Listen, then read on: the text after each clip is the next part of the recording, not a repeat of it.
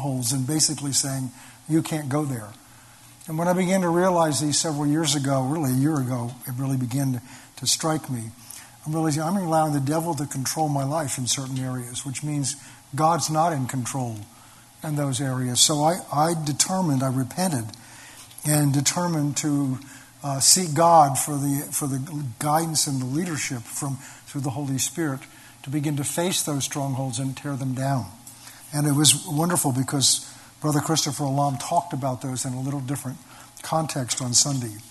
And as I've been going through this journey, uh, uh it's, it's, a story from the Old Testament just keeps coming to me because it really brings home clearly uh, what, what God is doing in my life and what I believe God wants to do in your life, those of you watching online and those of you that are here tonight. And the story is based around the Exodus, when God's people who have been in bondage for 430 years, they've been in bondage. They don't have time tonight to go into how they got in there.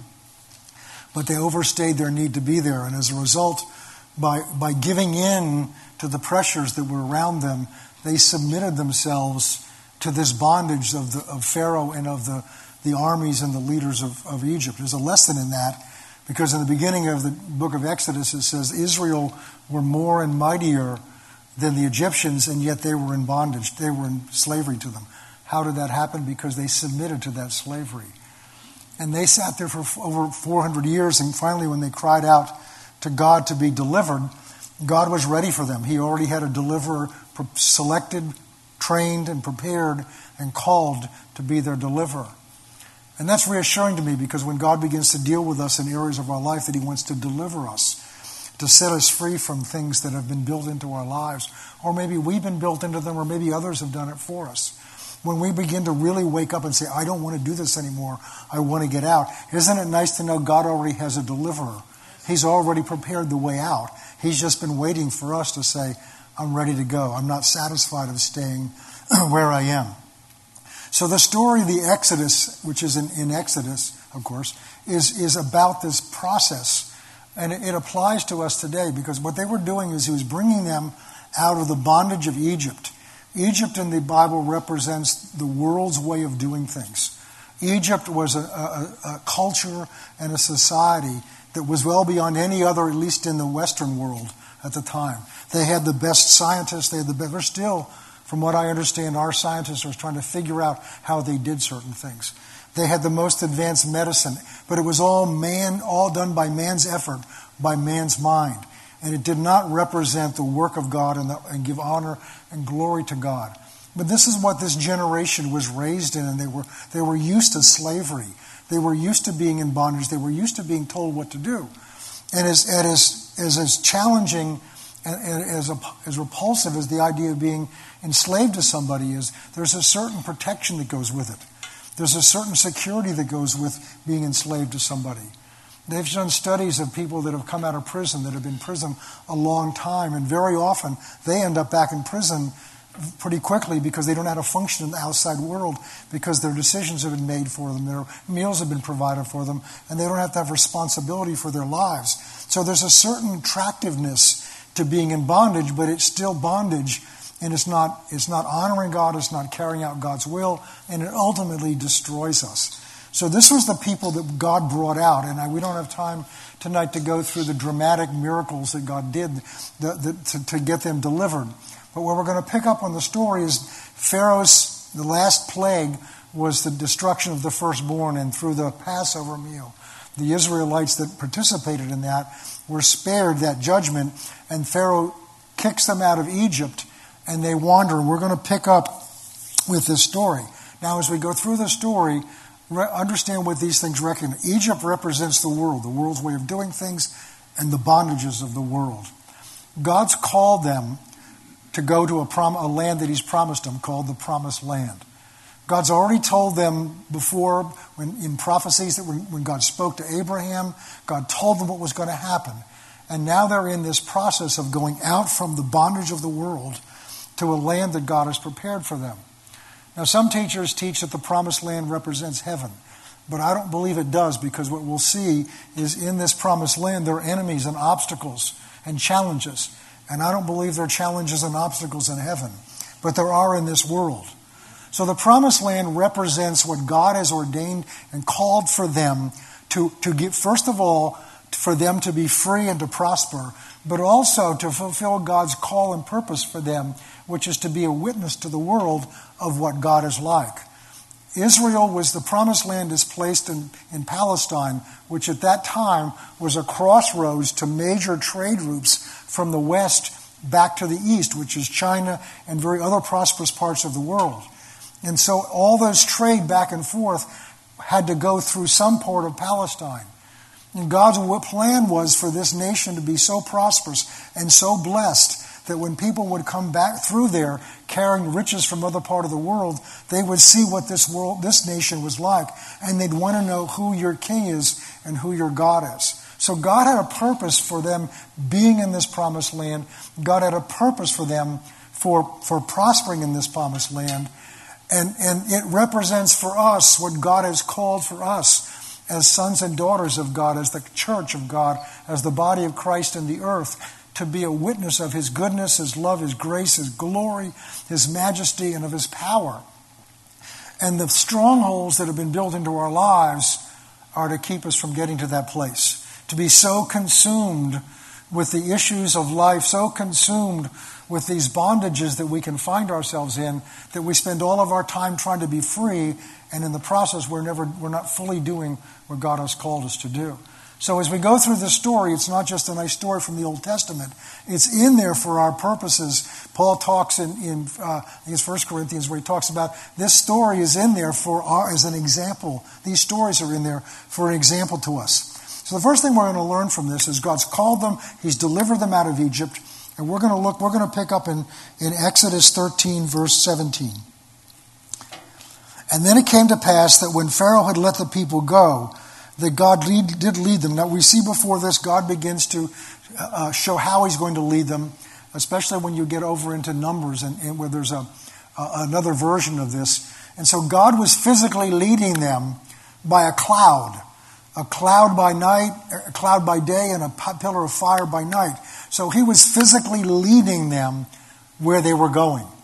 Uh, and that's another story, what that all represents to us. So God is leading them physically on this journey. It came to pass that when Pharaoh had let the people go, that God did not lead them by the way of the land of the Philistines, although that was near.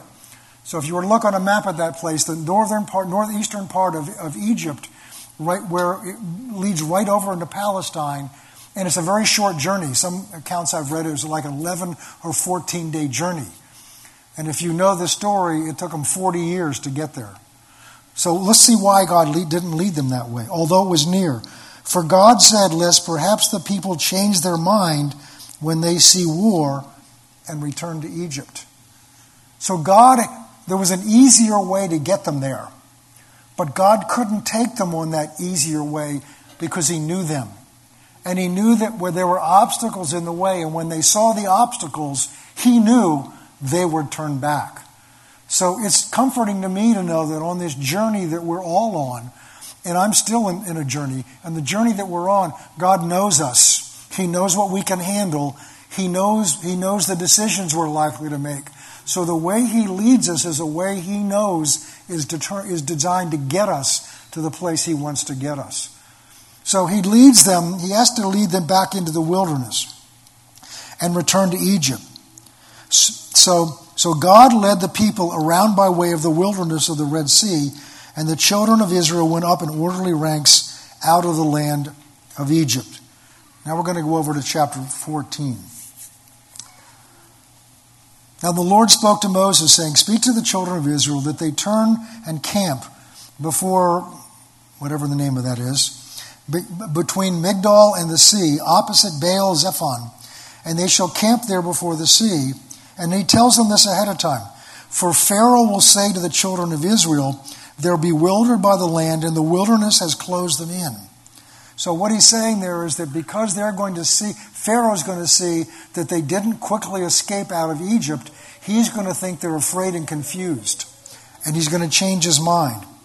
Verse 4 So I will harden Pharaoh's heart so that he will pursue them, and I will gain honor over Pharaoh and over all his army. So, what's at stake here is not just their deliverance. What's at stake here is God's honor.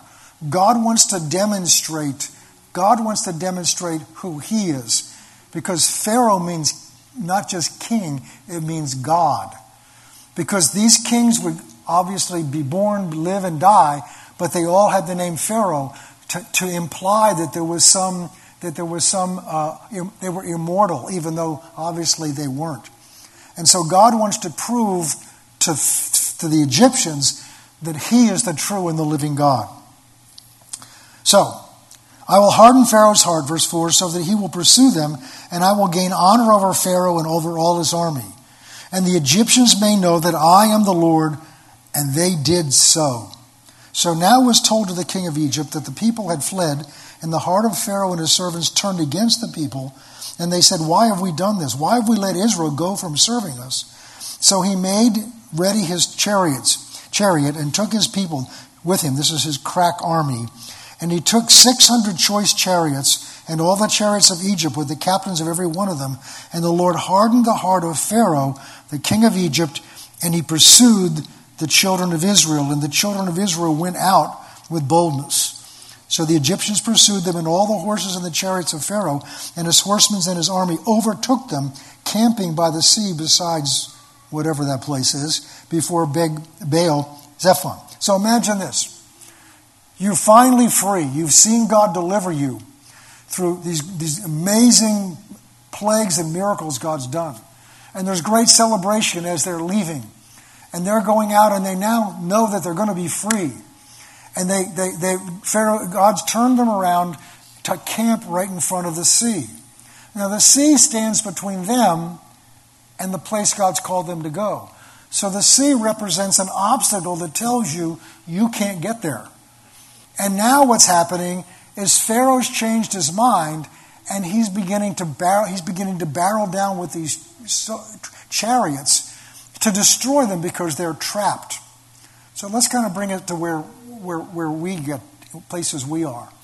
We come to church, we hear a wonderful message like last Sunday, and some other of the wonderful messages we've been hearing. And we get inspired, and if we get inspired enough, we begin to realize that there's some strongholds in our life some areas, some fears maybe, it's a fear of people, whatever it may be, down inside that Satan has worked in our lives and from which I, I have just described once, and it really has helped me. A stronghold is like a castle. It's got walls around it, and inside, when you're outside that stronghold, you can't recognize what's in there. So Satan loves to build strongholds in our mind of who we are, of what's going to happen to us, of what we can't do and of who He is, and build these strongholds that become so deep in us. And the term that Paul uses is a stronghold, it becomes so deep in us. But Satan then begins to work from inside those strongholds to control our lives. Demon forces can work from these strongholds of fear. This is why the, the one thing that the, the Bible admonishes us more than anything else is do not fear. I've been told, and I, I think it's correct, it's 365 times the Bible tells us, do not fear. It doesn't suggest that we don't fear. It doesn't say fear is a bad thing. It tells us, do not fear.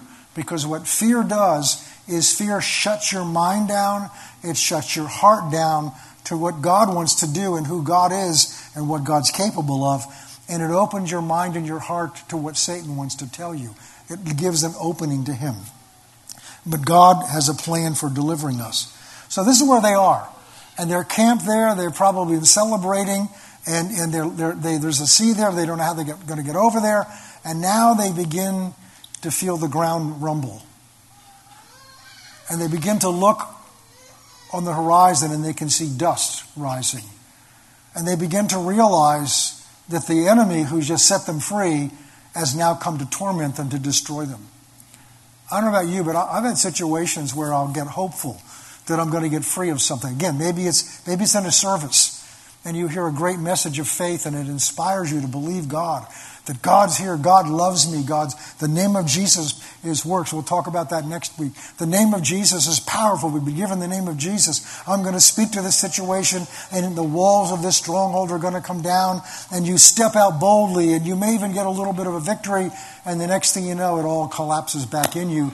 And then you it's like Satan laughing at you, saying, You thought you could be free, but I still have a hold on you. That must have been what these people were feeling. You can only imagine what it was like. Satan loves to torment us. You get the euphoria of thinking, I'm going to be free. I'm finally going to overcome this. And now he looks like it's not going to happen at all. Instead, he's going to pull you back into where you thought you were getting free from. And he's going to hold, hold on to you. And that torment is almost worse than if you never tried to get out. And that's one of the things they begin to say as we go, go further. Verse 10 And when Pharaoh drew near, the children of Israel lifted their eyes and behold, the Egyptians marched after them, so they were afraid. That's Satan's number one weapon. So here they're in now, they're, they think they're getting free. Now they can see the enemy beginning to bear down on them, and the first thing that triggers in them is fear. It's so important to recognize what's going on when that first thought of fear. There's a, there's a wonderful story in Second Chronicles 20 where the same kind of thing happens. Uh, Jehoshaphat is the king of, of Judah, and he wakes up one morning to get a, a, a report that there are three armies bearing down to destroy them. And it says the very first thing that happens is he feared. So fear, fear is a, is, is a, is a reaction that we, we can have, but the question is, what do you do with that fear? And Jehoshaphat did the right thing because his first emotion was fear, but then he chose to seek what God had to say about it. So he turned to God, believing God had an answer for this situation.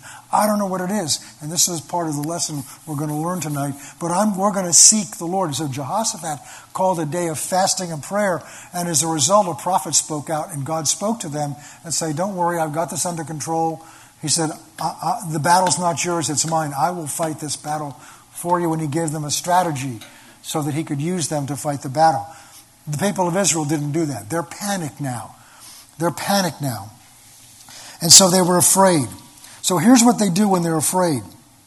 The children of Israel cried out to the Lord, and then they said to Moses, So listen to what happens. This is how Satan torments us. They, they believe they're getting free. And now they can see the enemy coming to destroy them. They're being led by what they see, by what their senses tell them. And so look what they said to verse 11. They said to Moses, Because there were no graves in Egypt, you've taken us out away to die in the wilderness? Why have you dealt with us to bring us out of Egypt? Is not the word which we told you in Egypt, saying, Let us alone that we may serve the Egyptians? They're the ones that cried to be free. But notice when you get this, when you lose your hope, when fear comes in and begins to control you, you start blaming.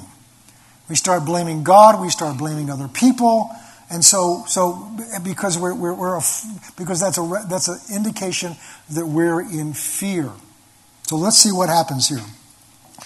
For the Egyptians, for you said the Egyptians whom you see today, you will see again no more, and the Lord will fight you for you, and you shall hold your peace. Oh, excuse me, verse, verse 13. Moses said to the people, Do not be afraid. Now, this, I love this. This is, the, this is the leader's advice. He hasn't talked to God about this. So here's the problem again. They've been set free by God. There's an obstacle in their way to, that tells them they can't get into the promised land. And they can see it. It's very real. This is not a little stream that's trickling down. This is, this is a, a big river that's called a sea. And it's what's in between them and where God's called them to go. And now the enemy's bearing down on them to destroy. So they're trapped. And what I've been running into in my life is situations where I feel trapped. I feel God's calling me to go one place and I can't get there. There's, phys- there's obstacles in the way, whether emotional objects or physical, physical objects or relational objects. There's something telling me I can't get there. And in some cases, they've been long standing messages to me saying, John, you can't go there. You can't be free in that area. You can't do that. And as I begin to press towards that, I can feel the Lord calling me to step into it, and yet I don't see it moving. And then the enemy comes behind me saying, Because you stepped out, I'm going to devour you. You're going to be bound by this for the rest of your life. And that's what's going on here. So Moses, their leader, he's a, he's a man of faith. They weren't, but he's a man of faith. So here's what Moses says to the people Do not be afraid. Stand still and see the salvation of the Lord, which he will accomplish for you today. So Moses is being bold, saying, You're not going to be destroyed. God didn't bring us out here to be destroyed. So let's stand here and see what God's going to do. And that's sometimes where we get in faith. I believe, as you did, Pastor Ray did a great teaching in our devotions on, on God is able, believing what God's able to do. So that's where Moses, God's able. God's called us to go out here. God would not bring us out here to be destroyed. So let's just stand still long enough to see what God's going to do. And sometimes that's where we Christians who have been around for a while know enough of the Word of God, know that we're to be not to panic and run away. So we'll stand in faith. Say, I'm going to stand here and God's going to deliver. We're going to pray and God is going to deliver us. That's what the leader said. And the Lord will fight for you and you shall hold your peace. Now, God spoke to Moses. Isn't it as interesting? And the Lord says to Moses, Why are you crying out to me? Well, God, I mean, you've told us to pray. You've told us to cry out to you when we get in trouble. And, and, and there's an obvious problem here, God, in case you haven't noticed. You've called us to go to that land over there. You've told us that you want us to be victorious over, over Satan and over all the power of the enemy. You've told us you want, to, want us to be willing to go wherever you call us to go, and you will provide for us and protect us. You, you've told us that, but there's this stronghold in the way. There's this object in the way, and, and, uh, and, and, and we'll be a people of faith, and we'll stand here and we'll believe you for that to get moved. But, but we don't have time to do that because the enemy's bearing down to destroy us. So Moses has cried out to God, and God's answer is, Why are you crying out to me? I thought we're supposed to pray. I, I thought we're supposed to cry out to God. I'm supposed to, wish God, God, help us. And we are supposed to pray.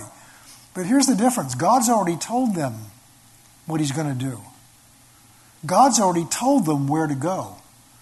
Kind of like when Jesus tells the disciples to go to the other side of the, of the sea, and He's in the boat with them, and He curls up on a pillow in the back and goes to sleep. And this terrible storm stirs up. And, and, and they're panicked because they don't think, why are they afraid? They're afraid because they don't think they're going to make it to the other side. But the last thing Jesus said to them is, let's get in the boat and let's go to the other side. He didn't say, let's get in the boat and let's pray and hope we're going to make it to the other side. He said, let's get in the boat and let's go to the so he could go to sleep. Sometimes in our situations in life, it may feel as if God's asleep. There's a storm raging in your life. God, what's going on here? What are you going to do? How, how come you're not giving me an answer? And, and he's a, he seems like he's a, asleep, but Jesus wasn't asleep because he didn't care. Jesus was asleep because he knew they were going to make it to the other side because he said, Let's go to the other side. And there are times we get afraid, there are times we panic, are times we're crying out to God. And I'm not saying we shouldn't pray, but there's a time for crying out to God, there's a, then there's a time to do what he says to do. And that's what God's saying here. God's saying, Why are you crying out to me about this? Tell the children of Israel to go forward. God, again, there's, there's a little problem here. You see, there's a, there's a sea in the way. But see, we have a part to play, and God has a part to play. And God will not do our part. We have to do our part. And there are many times God expects us to step out on our part before He will do His part. And here God is saying to him, Why are you crying out to me? And what's implied here is, I've already given you that land. I've already told you to go there. What is a little, what is an obstacle that's in, what's an obstacle to me? It's an obstacle to you, but it, that, that sea is no obstacle to me. It's amazing how small we can see God.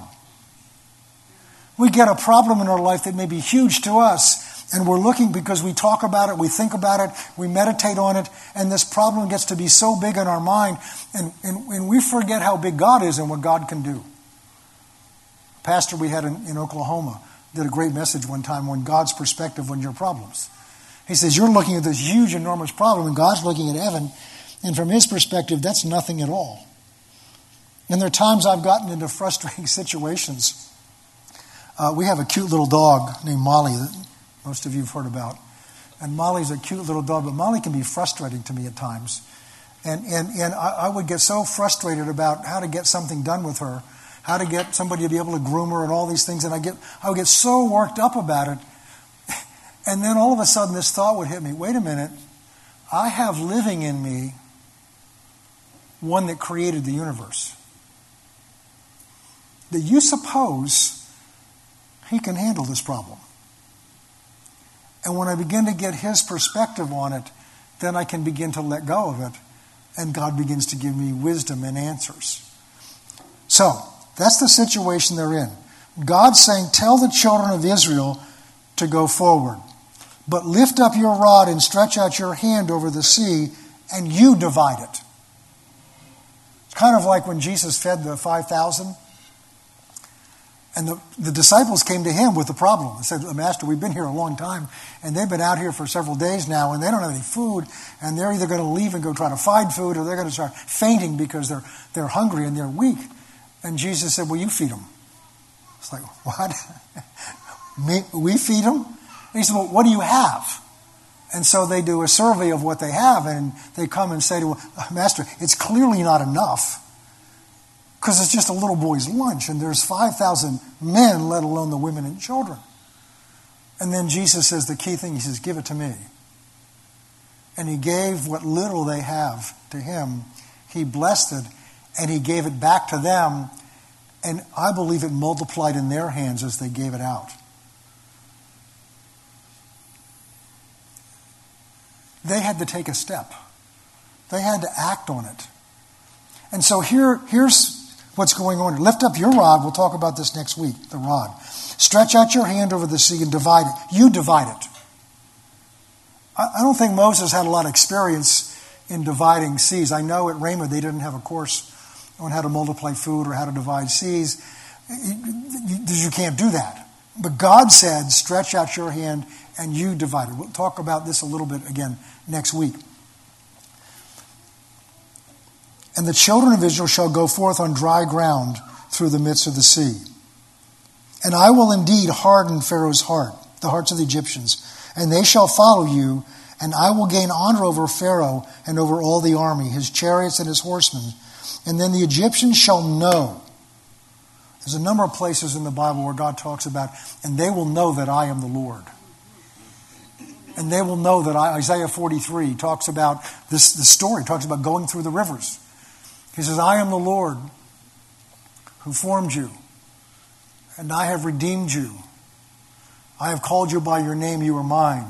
When you walk through the waters, I will be with you, and the rivers, they shall not overflow you. When you go through the fire, you shall not be burned, neither shall the flame kindle about you. I bet the three children of Israel had that in mind when they were thrown into the fire, and they weren't, he didn't even smell of smoke because you're precious in my sight. I've given others for your sake. And he goes on to say, and you shall, you shall, you shall be my witnesses. You shall be, this is what the church is. You shall be my witnesses that I am the Lord and that there is no other God but me. The church is to be his witness. And he wanted Israel to be his witness as they got into the promised land. So let's go on. And I have gained honor. Verse 19. And the angel of the Lord who went before, this is that pillar of fire, who moved around and went behind them, and the pillar of the cloud went before them and stood behind and stood behind them. So it came between the camp of the Egyptians and the camp of Israel. And thus it was a cloud of darkness to the one, and it gave light to the, eh, by night to the other, so that the one did not come near the other all night. So now God is providing no protection for them while they, because you've got probably two, three million people. We know there are 600,000 armed men. So you can extrapolate that probably between two and four million people camped on the so- side of this shore. And now God's got to get them through to the other side. Okay. Then Moses stretched out his hand over the sea, and the Lord caused the sea to go back by a strong east wind all that night and made the sea into the dry land, and the waters divided. So the children went into the midst of the sea on the dry ground. Imagine, You've seen the movie The Ten. Some of you are probably, well, most of you are old enough to have seen the movie The Ten Commandments, where they wall it up like that. Most of these I don't really believe, but that must have been an amazing thing. this nation has just seen God supernaturally deliver them out of the hands of the most powerful army in the world. They come to this place, and now God tells them, I'm going to get you safely across. And, and he, he, he protects them. We'll see now they get safely. They've wa- I wonder what it was like to walk through seeing these walls of water on either side. And they're walking on dry land. It gets in their senses. We'll talk about that in a minute.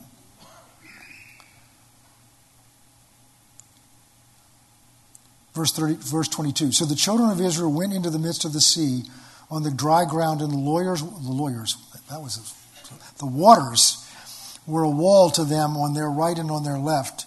And the Egyptians pursued them and went after them into the midst of the sea, all of Pharaoh's horses, his chariots, and his horsemen. And it came to pass in the morning watch that the Lord looked down on the army of the Egyptians through the pillar of fire and cloud, and he troubled the army of the Egyptians and he took off their chariot wheels so that they drove them with difficulty. And the Egyptians said, Let us flee from the face of Israel, for the Lord fights for them against the Egyptians. So Satan wants to keep you so distracted in whatever your battle is that you would not recognize that God is there with you in that battle. A scripture that's been very important to my wife and I lately is is, is um, what is it? he's a very, oh, he's, a, I'm a very present help. Very present help. Very present help in time of trouble. He's not way off somewhere and we've got to convince him to come and down and get, he's very present help in time of trouble. May feel like he's asleep, but he's very present to you. Very present help in time in time of trouble. Let us flee now. So, what's happening now is the army realizes that God is f- here fighting for Israel, and now they're panicked themselves, and so they begin to flee. Verse 27. Oh, verse 26. And the Lord said to Moses, Stretch out your hand over the sea, and the waters may come back upon the Egyptians and on their chariots and on their horsemen. And Moses stretched out his hand over the sea, and when the morning appeared, the sea returned to its full depth, while the Egyptians were fleeing into it. So the Lord overthrew the Egyptians in the midst of the sea, and the waters returned and covered the chariots, the horsemen, and all the army of Pharaoh. And it came into, it came into the sea after them. Not as much as one of them remained. But the children of Israel had walked on dry land in the midst of the sea, and the waters were a wall to them on their right hand and on their left. So the Lord saved Israel that day out of the hand of the Egyptians, and Israel saw the Egyptians were dead on the seashore. And Israel saw the great work which the Lord had done in Egypt, so that the people feared the Lord and feared the Lord and believed the Lord and his servant Moses. So they go from one day where it looks like all hope of ever being free is lost because there's an obstacle in the way. And their enemy that they thought God had freed them from is now bearing down to destroy them. So within a day or however long this took, they're now safely through dry land on the other side. And they see the mightiest army, they see their enemy destroyed in front of their eyes.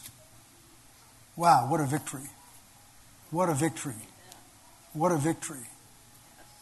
So, what can we learn from this? I don't know where you are in your life, I don't know what your strongholds are. But as I shared earlier, there are some strongholds that have been in my life that I have allowed to control me for so many years that it seemed like they were just part of my life. I almost didn't notice them. It's as if he drew boundaries. God, Satan had drawn boundaries. He said, Well, you, John, you can't go there.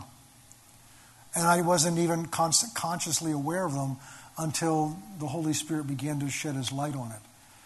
And I began to recognize that the, the, the very the, the, the, first commandment began to come to me. I am the Lord your God who brought you out of Egypt, out of the world, out of bondage. You shall have no other gods before me. And I was allowing these strongholds to be a God because a God is what can tell you what controls your life, what tells you what you can do and what you can't do. So there were areas of my life that I had allowed Satan to carve out. I had cooperated with him and allowed him to carve out, telling me, You can't go there. Even if God tells you to go there, you can't go there because of the certain things are going to happen to you. Triggering things down deep inside of me that were there from my childhood, that were formed in my childhood, and some things that I had opened myself up to. Just little things you can do, subtle things you can do. As a child, I realized looking back, I had, I, I began to notice and that, that it seemed to me as if, if, if, I were, if I decided to be afraid of something, it didn't happen. And it wasn't until a little while ago I began to realize I was building in a thought pattern that if I fear something, it's not going to happen. And I allowed that stronghold to get built into me over the years until I wasn't even conscious of it. So now here's God beginning to work in me to overcome those fears. And I was, I was really hoping that, that, that some pastor would come through or some, some speaker would come through and would just prophesy over me, thus says the Lord God. Those, those strongholds are gone, says the Lord God. Or would anoint me with oil or lay hands on me and it would just disappear. But God doesn't usually work that way. One of the verses that's always meant so much to me is in Psalm 103, and I'm, I'm, I'm, I'm, I'm writing a book about a subject that's based on the scripture. And it's, it's, it, it, it's uh, 103, verse 11, I think it is. It says, Moses, God made his ways known to Moses and his acts, deeds, to Israel. The nation of Israel knew the things God would do, but Moses knew his ways. Very different to know someone's ways. It's how they do things. It's their way, it's the way they approach things. Moses knew God's ways, and here God was training Moses in part of his ways because he was telling to Moses, There's a time here when I've told you to do something, you don't need to cry out to me. You need to walk towards that obstacle, and I will make a way for you through that obstacle. So, as I began to confront some of these strongholds in my life, I, I discovered that, that what God was calling me to do was to face them, to face the thing I was afraid to do to face the relationship I might be afraid of, and to walk into that situation. And I had one several weeks ago. I'm not going to go into what it was, but it was it was something. I, I well, somebody invited me to do. This. I can't do that because it triggered one of these old strongholds. But I'm learning. I've got to face it, and I've got to walk into it. Joyce Meyers has this expression: "Then do it afraid," and that's what I did. I went into this situation in fear. But part of the, what I'm learning in this is when you, when you make that decision to step and to face the fear, it doesn't always just evaporate. Because there's a battle going on here. Satan's not going to let go, just like Pharaoh didn't let go that easily. And in those times, it's important to keep pressing in. And in the midst of these, some of these battles I've gone through, I'll hit points, I've hit points where it looks like it's not working. And I want to say what they said here. Why did you tell me to do this? Why did you let me get into this situation? I was better off without facing this fear. At least I wasn't afraid. I wasn't tormented. But now by facing this fear, it's now all stirred up. I've stirred the enemy up, but I know enough to know that you've got to fight through the battle. But what I've discovered is exactly what they discovered. If I will face the battle, if I will go into the battle, if I uh, go into this battle, God has to sometimes break it in me because it's not out there. The stronghold is in me. And it's in facing it, knowing that in this situation, and I faced this stronghold and it broke. The very thing I was afraid of, I had victory over. And it broke. So after the victory, the next thing is the enemy says, Yeah, but it worked that time, but it's not going to work again. So he does, it's a battle to, to overcome. And there's so much at stake in this.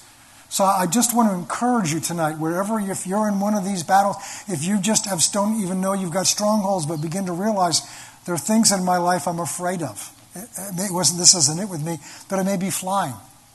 It may be a fear of, I don't know, uh, whatever. And, and fears aren't, fears don't have to be rational. In fact, many times they're irrational because it's not a matter of a, a mental process, it's a spirit. It's a spirit that gets a hold of you so that Satan can control you. But the deliverance is through facing it. But it's not just facing it, facing it in your own determination. See, they when Moses cried out to God, God says, Go forward, because God had already told them He'd given them the land. He'd already told them to go. Now, this is, becomes important because when they get into the promised land, they find out it's full of enemies, it's full of giants. And so, so when they get there, but this generation doesn't make it. Um, anyway, so they get in the wilderness. Oh, the wilderness is the place where they went through the process to prepare them to have victory in the promised land. So you may be in some wilderness in your life right now. You may be in some place where just you don't know where God is. You're just struggling in some area. But God is leading you through this process, this journey. Sometimes I've shared with people that I've been working with and trying to help. Um, interesting because you've got a nation of between two and four or five million people. And while they were crossing on crossing through that Red Sea, there was a point where part of them were still in Egypt. Part of them were in the dry land going through the Red Sea, and part of them had made it over there. So, in the process of your growth and maturity, there's going to be a time when part of you's made it through, part of you still in the process, and part of you hasn't really begun it yet. Because it takes all of you getting through that before you're free. So, as I was dealing with some of these things and allowing the Holy Spirit to guide me through some of these things, this story came back to me. Um, and actually, it was, it was from a song. I mean, I know the story, I've preached this before. It was a song that we sing that I am a child of God. And you, you, you split the sea so I could walk right through it. My fears were drowned in perfect love. You familiar with that song? He's referring to the story because their fears, their enemy, they saw drowned by the grace and love of God. And this was necessary in order for them to be free, in order for them to be free. It would be wonderful if God just picked you up here and moved you over here, but it doesn't usually work that way. And I'm learning something because I'm getting to know more of the ways of God, the love of God. I'm experiencing the love of God at a level I've never known before because He's walking through these battles with me. And I'm seeing situations where only God could deliver me, but He couldn't do that if I didn't let myself get into that place where all I had to depend on was Him. See, our, our nature, our human nature, our fallen nature, wants to be in control. I, I shared with you earlier that, that where God's working in me is, to, is calling me to just let go of the control of my life to Him. But that includes these fears. That includes these obstacles. Because when we run up against an obstacle, we run up against a threat, anything that threatens us, whether it's a person, a relationship, whether it's financial, whether it's physical, whether it's health, all of those things, and when they threaten us, our, our human fallen nature is to pull in and take control ourselves and begin to figure out what do I have to do to take care of myself and get through this. That's why one of the most important scriptures to me is Proverbs 3, 4, and 5. Trust in the Lord with all your heart. You can't do that if you're trying to figure out what to do. Lean not to your own understanding. It's a great scripture. We can quote it in church, we can sing songs about it. But the next time you're dealing with something, bring that scripture back to mind. What are you doing? Are you trusting Him with all of your heart in that? If so, you're at rest. You're like Jesus in the back of the boat. See, Jesus trusted the Father with all his heart. So he could go to sleep in the storm because he knew his Father would get them to the other side. What do we do when we get into, into stress? We get into a situation our mind kicks in and figuring out what can I do. And, and maybe you have developed a pattern of, oh, I'm going to call somebody. I got to call somebody. What do I do? I got to get advice for this. And we should seek advice. But here you had the children of Israel crying out in a panic, accusing Moses of something that he didn't do. And then Moses is crying out to God, and God's saying to both of them, Why are you talking to me? I've already told you to go through that river, to that sea, which means God would have to take care of it. So trust in the Lord, whatever situation you're dealing with, with all, all of your heart. And then lean not on your own understanding. It doesn't mean we can't understand things, but what are you leaning on? What are you relying on? What is your, what is your trust in? In all your ways, acknowledge him. That word means be familiar with. Know him in the middle of the situation. Be aware of him in the middle of what it is. Where are you in this? I know you're here somewhere. The Psalms are full of this. They would get threatened. They would get threatened, and yet in the middle of the threat, there was a confidence they had that God would deliver them. And they would pour their fear out, they would pour their frustration out to God, but it would always end with, But I know you're my God, I'm gonna, but I'll trust in the Lord. Because they knew they had a covenant relationship with God. In all your ways, know Him. Acknowledge doesn't mean say, Yeah, God, I know you're. It means know Him. Know He's there in this with you. What you teaching me, Lord? What are you showing me through this? And it says, He will direct your path. So as you face these things, it doesn't mean you just go running right into them. It means you're trusting Him with your heart. I'm not going to lean on my understanding here. And, and I'm going to know what you're doing in this situation. And then you will direct my path. And sometimes He directs your path right into the middle of the storm.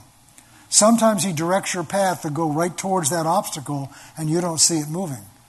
But you've got to give confidence that He who told you to go there is going to move the sea, is going to part, part the way for you. And this was important for them because God was training them, training them to trust Him. The story of God's relationship with Israel through this whole period of time is a time of God training and preparing them. Deuteronomy begins by reciting this. The, the book of Deuteronomy is, is, a, is, is Moses at the end of the journey recounting back the journey and what, what God was doing in this with them. And it begins with a story where, where God's telling them the, the reason, because as they get into the wilderness, they get out there, and they're, the first thing, that, it's so funny. This is a nation that just saw God supernaturally deliver them out of Egypt. Now they've seen God part a sea They've walked through on dry land, walked through, seeing the wall, the river, the sea walled up on either side. They get to the other side. Moses puts his rod back out there. Their enemy, the most powerful nation in the world, comes in after them, and God swallows them up. They've seen their enemy destroyed in front of them. They've seen their fear destroyed in front of them. They go three days into the wilderness, and their canteens get dry and their, their, their, their, their coolers with their sandwiches run out. And now they panic again and they accuse, they become afraid and they accuse Moses of bringing him out somewhere where they didn't want to go. And every time they would get angry when they got afraid and they would get angry at Moses and they would get angry at God. So what does God do? God says he brings water out of a rock.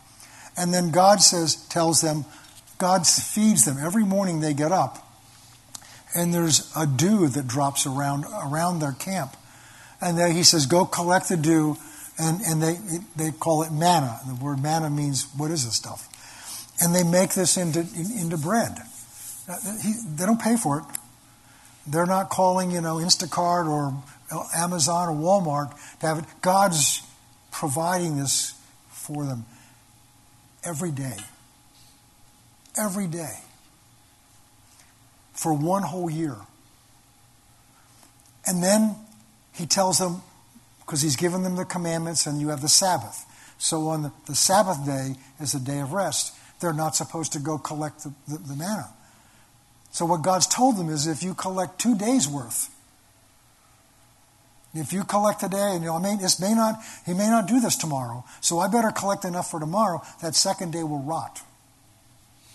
But on the sixth day, you are to collect two days so that you don't have to go out on the Sabbath. And because I've said to collect it, it won't rot. So in Deuteronomy, God's looking back with them and he's saying, When I did this with you, I was training you. It is a very familiar verse. I was training you that you would learn that man does not live by bread alone, but by every word that proceeds from the mouth of God. God was training them to have such confidence in His Word that they wouldn't have to store up food for themselves.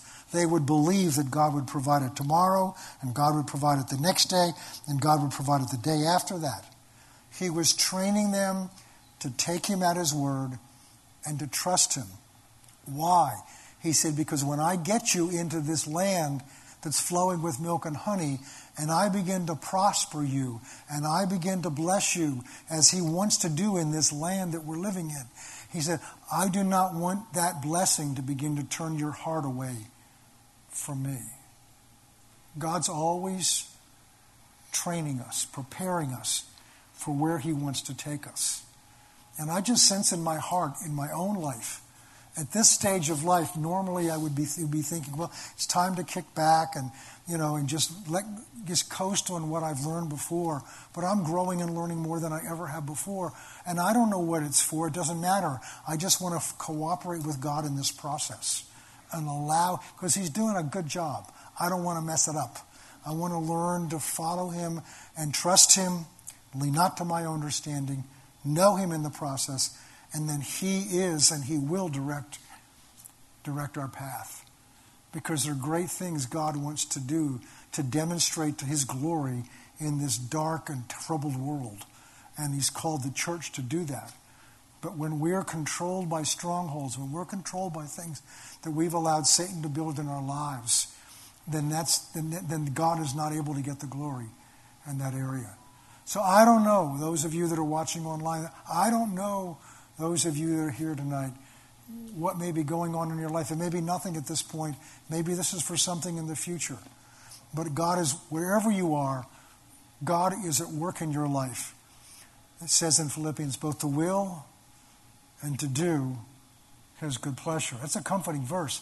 But the verse before that tells us to, to be reverent to God because it is God who's at work in you, both to will and do his good pleasure. We're to work out our own salvation with fear and trembling. That doesn't mean a fear. So there's something we're to do. And those are two different words. When it says we're to work out our salvation and until God is at work in you, those are two different Greek words. The one we're to do is to take what he's doing and, and act on it to bring it into our life. The one that he says he's doing is a work that implies only something he can do on the inside. So I just want to encourage you tonight challenge you tonight. Trust that somehow this has meant something to you or will mean something to you. And when we come back next week, we're going to talk about that rod that God used with Moses because he's given us a rod also. Let's pray. Father, only you know where each of us is tonight, and those who are watching or may watch sometime in the future. We limit you so often because we think of you in our terms and we forget how awesome and powerful, how capable and how knowing you are. Only you know what lies ahead for us. Only you know the battles that each of us may be dealing with today or may have to deal with tomorrow or next week. Only you know, but we know that you have revealed to us that whatever it is, that you're in this with us, that you have a purpose for this. Your word says you will not allow us you will now allow something to come against us that you've not already determined that we can handle, and that you will provide a way of escape that we may endure it. So, whatever it is, you're in this with us. Whatever it is, you want to lead us through it, and you want us to experience that victory. But we need to learn to trust you with all our heart. We need to learn to let go of trying to rely on our own understanding. And we need to learn to get to know you in the midst of this. Thank you for this exciting journey. Thank you for this amazing love that you lavish upon us every day. And I just declare over everyone here within the sound of my voice that they will see this through to the end and they will experience the victory of seeing the enemy, of seeing that stronghold fall down before them, and drown into the sea. And for these things we give you thanks in Jesus' name. Amen and amen. God bless you.